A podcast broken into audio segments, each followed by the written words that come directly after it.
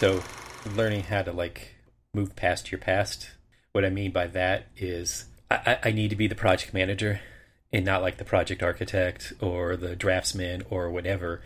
And I just need to manage everybody properly. And sometimes, you know, when you're in the heat of the project or in the heat of the moment, you just want to roll up your sleeves and just do it.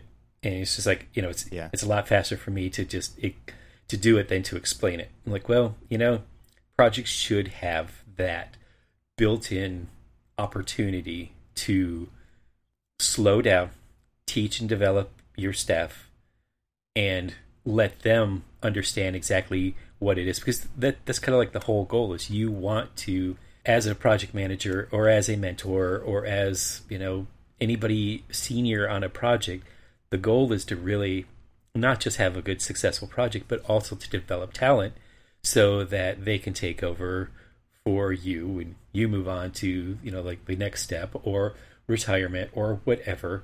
And so, you know, having that ability to let go is still something that, you know, is something that is in the works with me. For the most part, I feel I'm doing a decent job at letting go, but sometimes I feel that when it gets to the heat of a project, I kind of default back to my safe zone of just like, all right, fine, I'll do it myself kind of thing.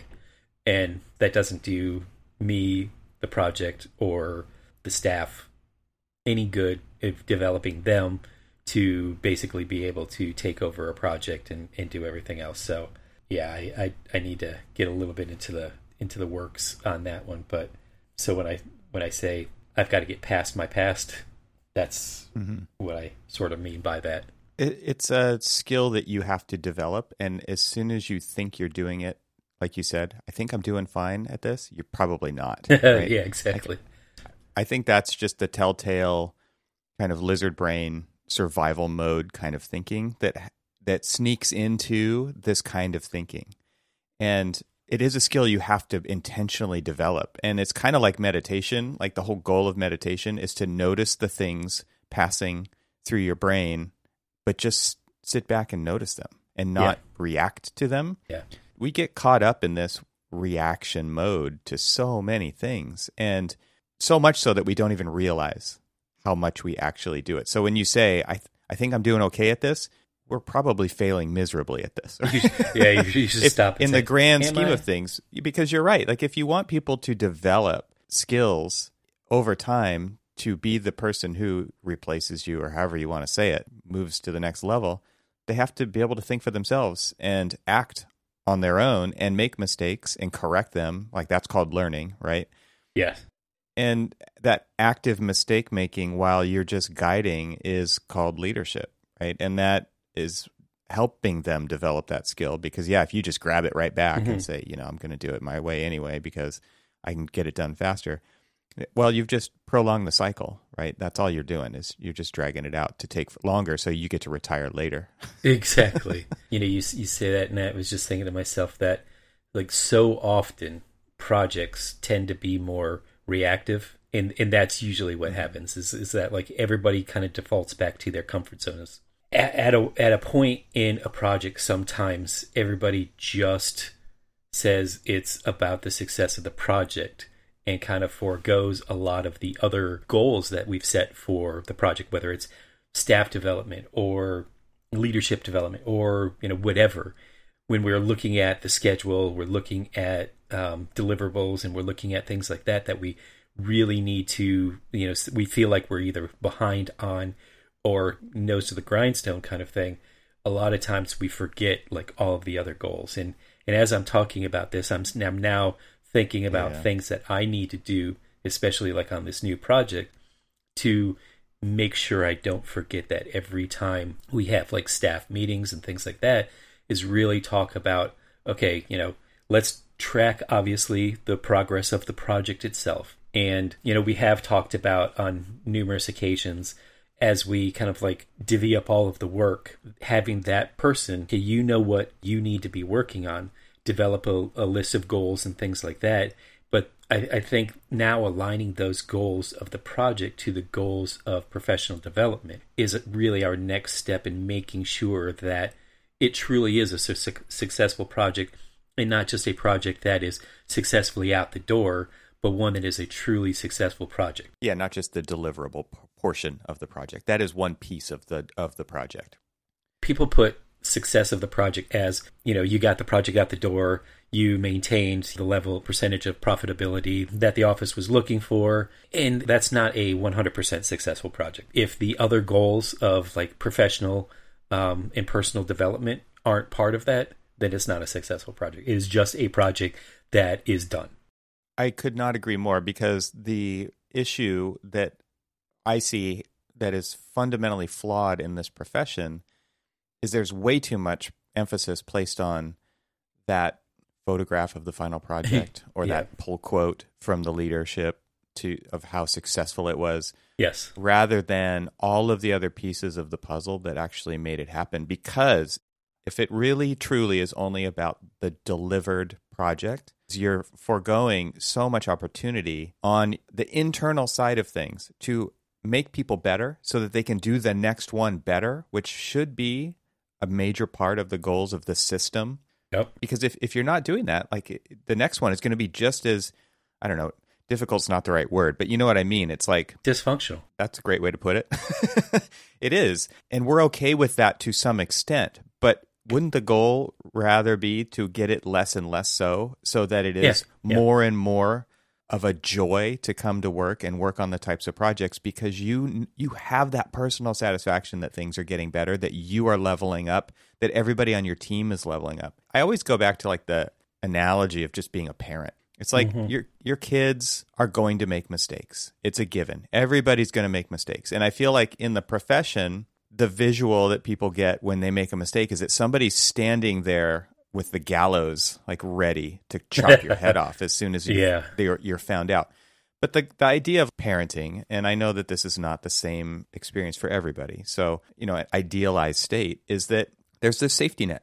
Mm-hmm. Kid makes mistakes, parent catches gently, and then guides and pushes and pulls and gets you going in the right direction, hopefully. Like, that's an idealized visual, I know. But that's what it's all about. Is like, it's not about failure and getting your head chopped off. It's about failure, learning from that, and then doing it better the next time together, and having that kind of feeling of having a safety net and feeling that we are in this together, that I think is missing from so much of the general perception. And, you know, this is what happens when you're in school. You're in school, you do a crappy job, the jury rips you to shreds. And then that is kind of psychological imprinting that happens for the rest of your career, or it could, right? If you're not kind of don't have the self-awareness to really understand that those people are never going to interact with you ever again, right?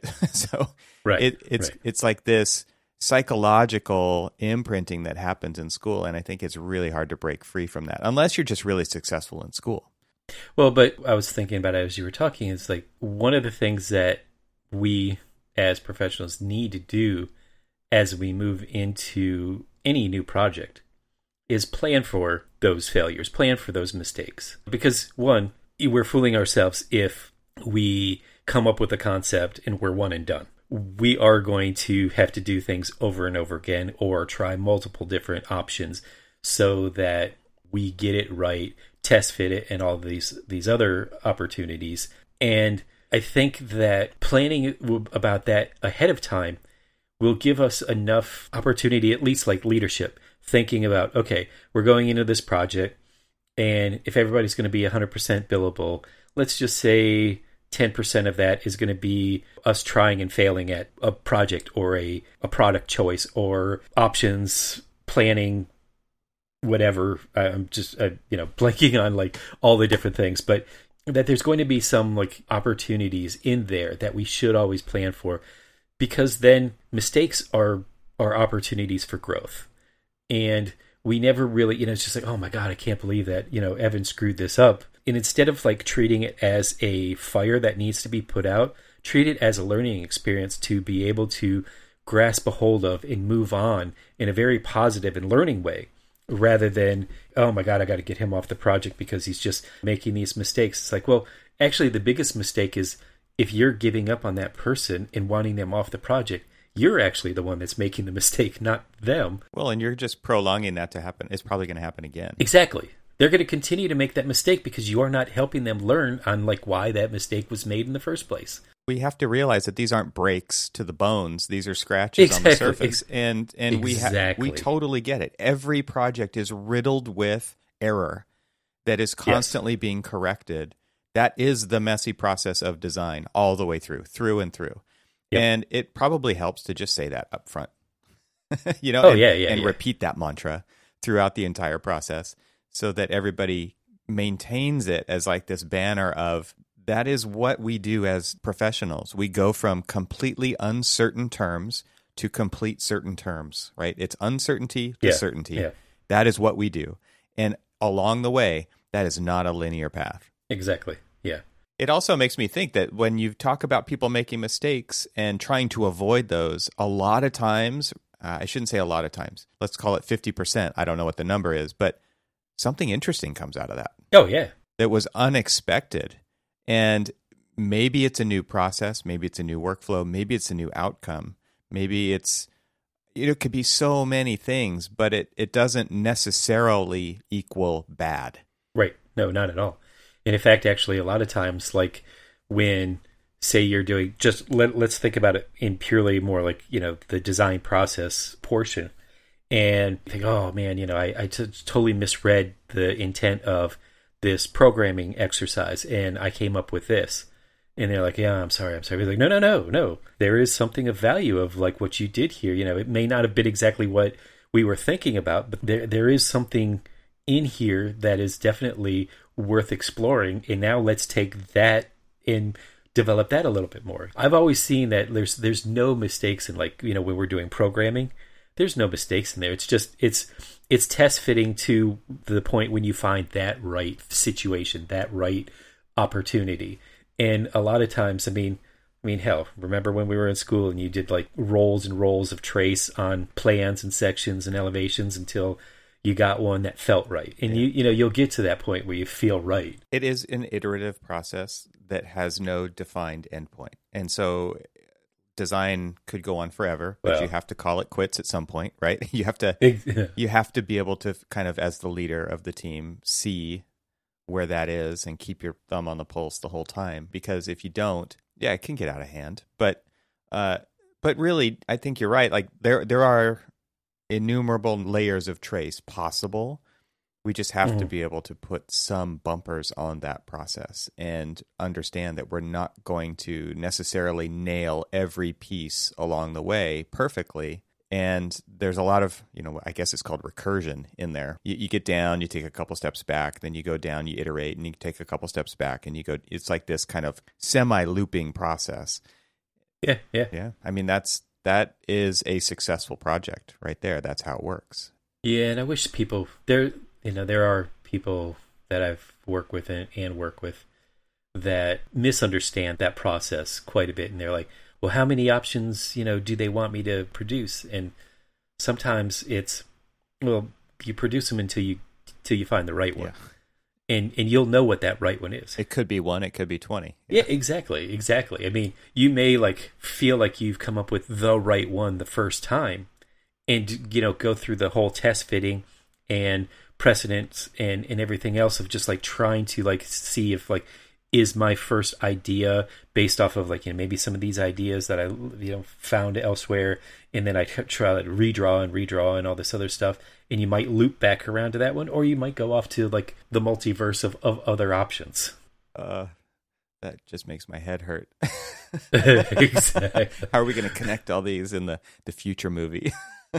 Oh yeah. If you think about it, like if you like liken it to the Marvel Cinematic Universe. I mean, it really is. It's like you got to sort of like plan all of this stuff out. It's like planning a project is like planning out like a series of 15 movies. It's like, okay, this seems to be like this really wild tangent, but how do I bring it back to like, the end game? Oh, that was horrible. Boom. I don't even know where we go from there. Yeah. Completely derailed with a Marvel pun. Exactly. I'll tell you. So last night, I get a text with some photographs, and then a phone call like shortly after. I didn't even actually have time to like respond to the text before I got a phone call from a friend who had kind of like almost. So I guess I'm, you know, have this like growing reputation of being kind of like one of the office mechanics and shade tree. Yeah. So I've had people in the past say, you know, hey, I know that you work on cars and I just took my car to the shop and this, they said, this was the problem. And, but this was what it's going to cost. And it's just like, you know, it's insane. You need to start a new little consulting corner. Yeah. Cormac's Consulting Corner for car repairs. Yeah, Cormac's Cars. So it was interesting is because, you know, like on that one first example, you know, this one person that was working with me on a project, she was, you know, she had some issues with her car. She took it to this place and they like charged her this exorbitant amount of money for something that if you and I were doing it, it would be, you know, relatively cheap to fix. You buy the part, you know, it's a relatively accessible area, but the cost that they were charging is crazy. And I was like, well, if you buy the part, I can come to you or we can find a place to go and wait, I can fix it for you. Wait, you're mobile? You're going to... I'm mobile, you're man. You're a mobile repair service? But they were just like, oh, it's too late. I already did that. I'm like... Well, here you go. This is a perfect example of failure in action.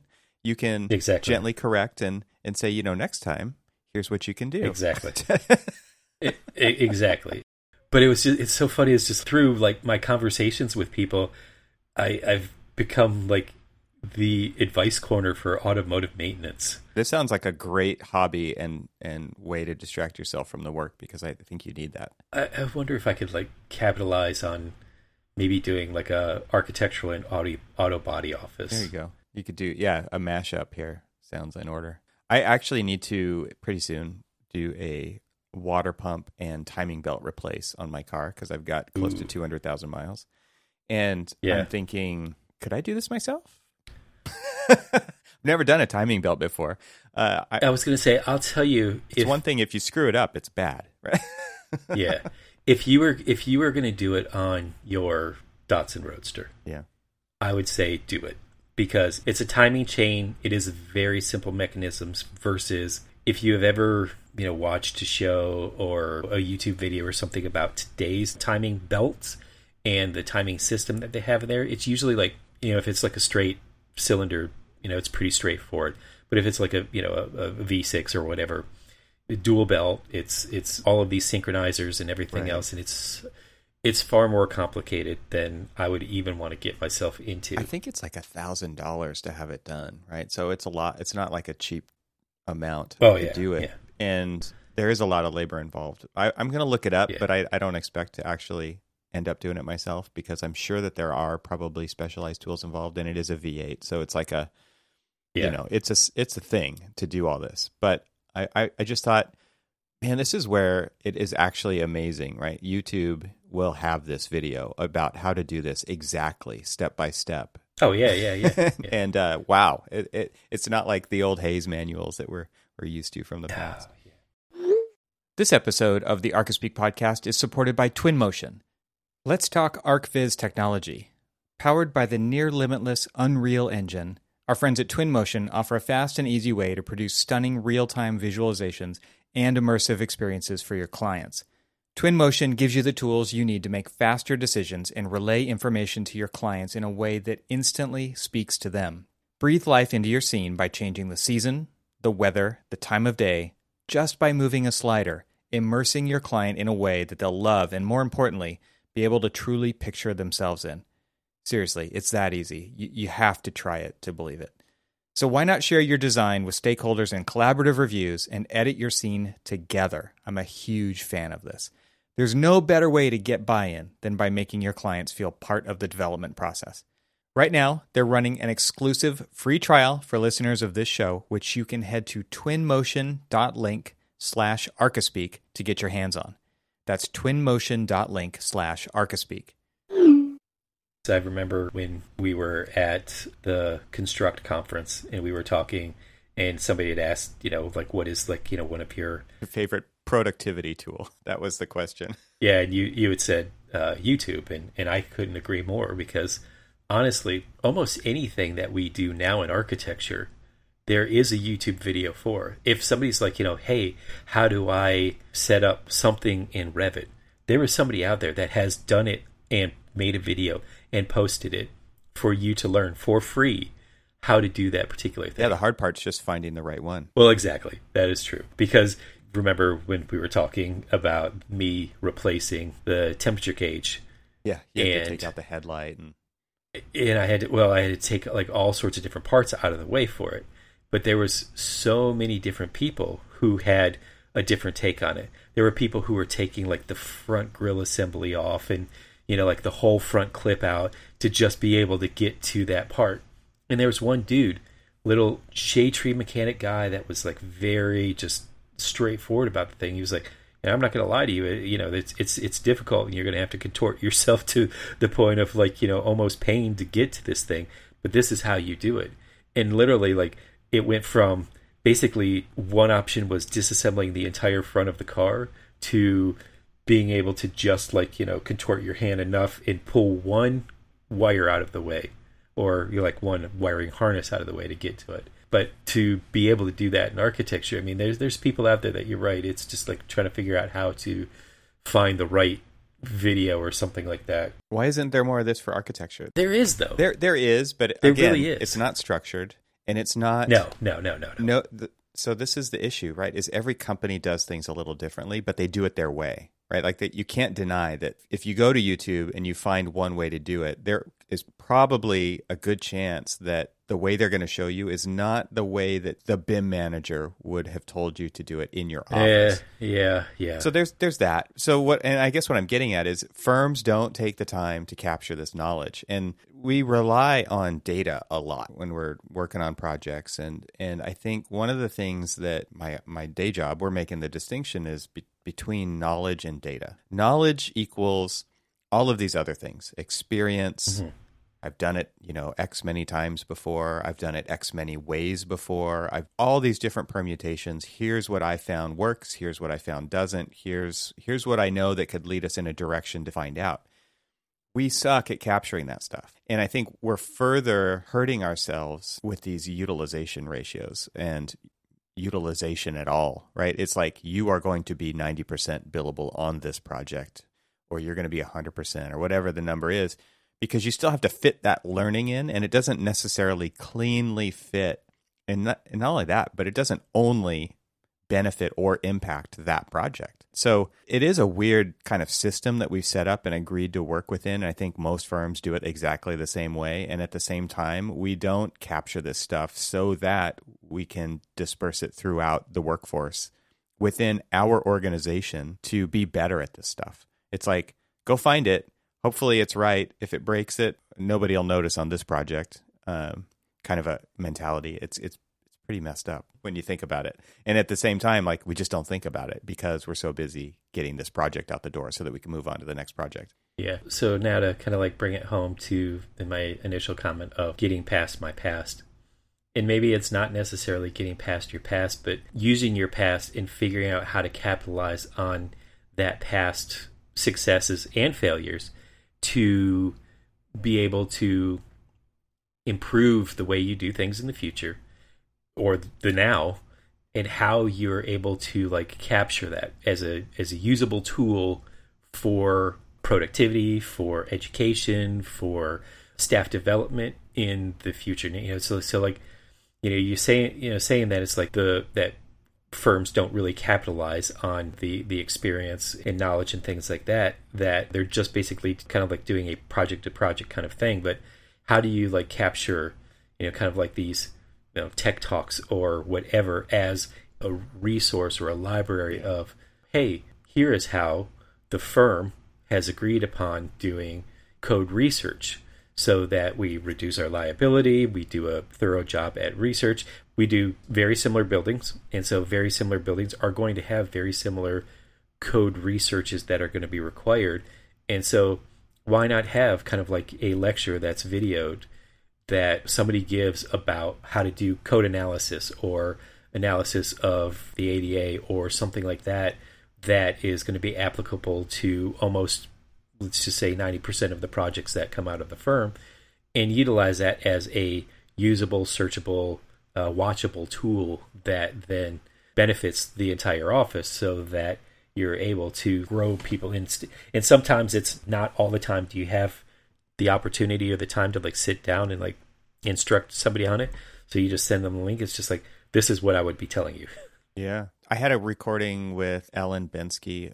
She's the CEO and CFO of Turner Fleischer Architects in Toronto, Canada. And she, I sat in a couple of her classes at Autodesk University a few years ago, and that's when I was first introduced to her. But the whole idea of this being an operations problem is very real. I mean, this is something that I don't think enough firms are trying to take advantage of. But we were talking about this idea specifically, and they basically have instilled a learning culture in their firm. And it's not just a learning culture, but a teaching culture inside of their firm. And so her job as CEO, she describes this herself, and I'll put a link to the conversation in the show notes, because every firm should be having this conversation. But it's very much an idea around, you can't have people on projects worrying about this. You have to have somebody who is not tied to a billable utilization chart, like their corporate level or overhead, dirty word in our practice. Yeah. Be dedicated to this, because they have to be able to dedicate 100% of their time to do this to be effective for everybody. Right now, we're distributing this task amongst everybody, and everybody does it in a half-assed way because it's not their job. And the project always wins when it comes to its prioritization of time. So if the deadline's there, that's all you're working on. And the deadlines are always there. Like, that's how it works. We constantly set these milestones along the project timeline, and those are the deadlines, and we have to work our asses off until we hit the deadline. Then we can come up for air, and then we can do it again. Right. You've got to have somebody dedicated. And actually, I know a guy who, his name is Adam, and he's a chief knowledge officer at Cunningham Group in Minnesota. But they have offices throughout the U.S. But chief knowledge officer dedicated to figuring this problem out inside Cunningham Group. I mean, this is that serious of a thing for them. And Ellen, going back to Ellen, being the CEO and the CFO, totally understands the return on investment of this issue. This is not something that she takes lightly. She says, we can't afford not to do this. And so there's so much hesitancy around training and hesitancy around, if we teach them and they take that knowledge somewhere else, that sucks for us. And it's like, yeah, but what if you don't and they stay, right? The old cliche about teaching people inside the organization and using billable time to do so. It's an old argument that needs to go away and die hard. This is something that firms have to embrace and help our whole profession level up. And yeah, if somebody takes it and goes somewhere else, it makes somebody else better. That's overall a net positive. That's how we have to be looking at that. Oh, soapbox. This is my soapbox. I know. Oh, I totally agree. I'd sit there and listen for a while. Do you have a hat that I can toss a buck in? Yes, my hat's out. Well, we have to enable people on our local teams to do this too, right? And so that really is where anybody can start today on this, because the outcomes of it, and I think about a story that this guy that I've followed online for quite a long time. His name is Derek Sivers. He started a company called CD Baby, where my band, we sold our CDs, and that's how we got him into the iTunes store and all this.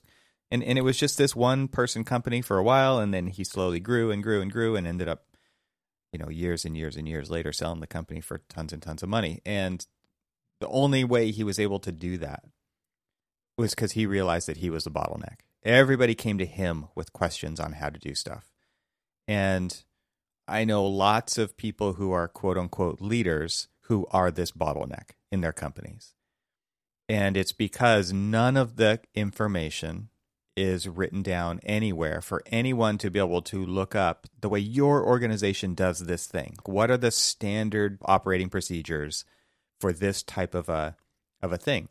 And he realized that at one point the light bulb finally went off, like, oh my God, I'm spending all my time in every meeting just making these decisions, and we've made these decisions before, and there doesn't need to be like this. So he realized that. He started coaching everybody that when they came to him with this question, he would then say back to them, I need you to write this down in the manual, which now is like an intranet. It's an online tool, but back then it was like a 3-ring binder. It was just like, write down the question, write down the answer, and move on. And then from then on, everybody referred to that. And I know it's not always that simple, but it's even better nowadays with this being digital because these are living documents that can be updated if we would just take the time and think about it a little bit up front to structure it in a way where that stuff is easily findable, but so that it can be a living document, so that people can refer to it and you can establish the, you know, in your case, the Ayer St. Gross way and move forward so that we can build on that. You got to start on your own little team, though. You just got to do it because as soon as you do it, everyone's going to be like, whoa, you've got a cool thing over there. I want to do that too. Wow, that just actually hit home because you just made me realize that I'm a bottleneck. And not in a bad, and I don't say that, you know, facetiously either. I'm realizing that the way that just things move so quickly and fluidly that, you know, we don't take the time to develop that opportunity. And that, so now it's a little bit of like just self-reflection and some assessment of like, okay, well, how do I not become that bottleneck? How do I, you know, become very proactive in just like the development and sharing and, you know, like the progression of knowledge in a way that isn't just, you know, like the end all be all me kind of thing. And maybe it's because I sort of feel in a way that, you know, oh, I'm the project manager, so I should, you know, everything starts and stops with me. Well, no ego, get parked. It really is about the progress of the team, progress of the project, progress of the firm, progress of the profession, to basically just not be the one and only leader, but a leader that really is an advocate on the sidelines or a coach, but not a leader. Well, and it's a grassroots effort at some level. Like there definitely is kind of that top-down version, which I presented, which is the chief knowledge officer. But there's also this grassroots effort. And especially if you do find yourself, you know, obviously working on projects for a long period of time with the same people, or your team works on a project and then moves on to a next project and you don't see a lot of personal shuffling. It's a great testing ground at the grassroots level to just prove a point and say, we can make a great resource. Look, we did it. Yeah. And then move it forward from there, or just see if anybody's interested, because if they're not, don't waste your time, right? Like, don't keep pushing it up the chain, but it still can be super useful for every project you work on and for everybody you mentor moving forward. Well, I will say this, that in the past, and it's probably definitely something that you and I have experienced, is that most leaders do not have faith in the youth. They come in, these leaders, these project managers, these principals and stuff really feel, you know, you haven't earned anything, you haven't done anything, so you don't really know anything. And the issue there is that the more and more I work with these kids coming out of school, and I say kids only in the relative fashion of my age versus their age, with no like derogatory meaning in that, it's just I'm finding that they are more than capable of being able to critically think beyond just like, oh, you've never done a project, so I don't trust you to do anything. No, I've been learning more and more of this lateral sharing of information, that it's back and forth between me and them. They know stuff that I don't know. I know stuff that they don't know. And, you know, just this lateral sharing back and forth is a hell of a lot better than this top-down method where I kind of like preach down to them my knowledge and they're like, okay, thank you. But I'm also like thoroughly impressed at their critical thinking, the knowledge that they have that, you know, we just assume that they don't have because what the hell do you know? You just graduated school. No, they know so much. And if you build, you know, if you like, it's not even build that trust. It's if you just assume that that trust is there, that they do know what they're doing, and you like let them try, then it goes back to that conversation we were just having about the mistakes. So assume that there's going to be some mistakes, and but also assume to be okay with it as well. Give them the opportunity to do that, but also enable them to say, okay, I made this mistake. Let me come back to you and like, let's talk about it. Not as a parent talking down to their kid and say, oh my God, you know, I can't believe that you screwed that up. But as a professional that says, okay, this was great. And here's where my experience has shown me that this could be a little bit better. But okay, you're like, I appreciate, okay, this was great, but... Well, you know, there's always, and yes, and see, but that is a good example. It's like, we've got to get sort of past that too. You know, we've got to get past that mentality of like, well, yeah, what you did was, you know, it's like patting them on the head. Oh yeah, that was cute, you know, that you did that. Nice. But nice kind try. Of thing. It's just like, really? No, I think what you're saying is treat them like the adults that they are, right? Yeah, and the professionals that they are. Yes. All right, let's do that. Yeah. Everybody. Damn it. Culture. Yes. Our profession depends on it. It does. And we got to stop thinking about it. It's just our little group, our organization, but the entire profession. I mean, right now we talked about the Great Resignation, right? We talked about everybody's moving around right now. Holy crap. I'm seeing it happen. It is massive, massive shifts of, I mean, this is just like the Rubik's Cube is being shuffled. That's what's going on. Yes. And so, okay, you have to think about this bigger than your organization. And you can't think of it in a negative way. Like, these people are moving on. That happens. That's how it works. We still can level up the entire profession. Yeah, absolutely. All right, that's it for this one. Call to action. Level up, people. Yes. Get in the right headspace, damn it.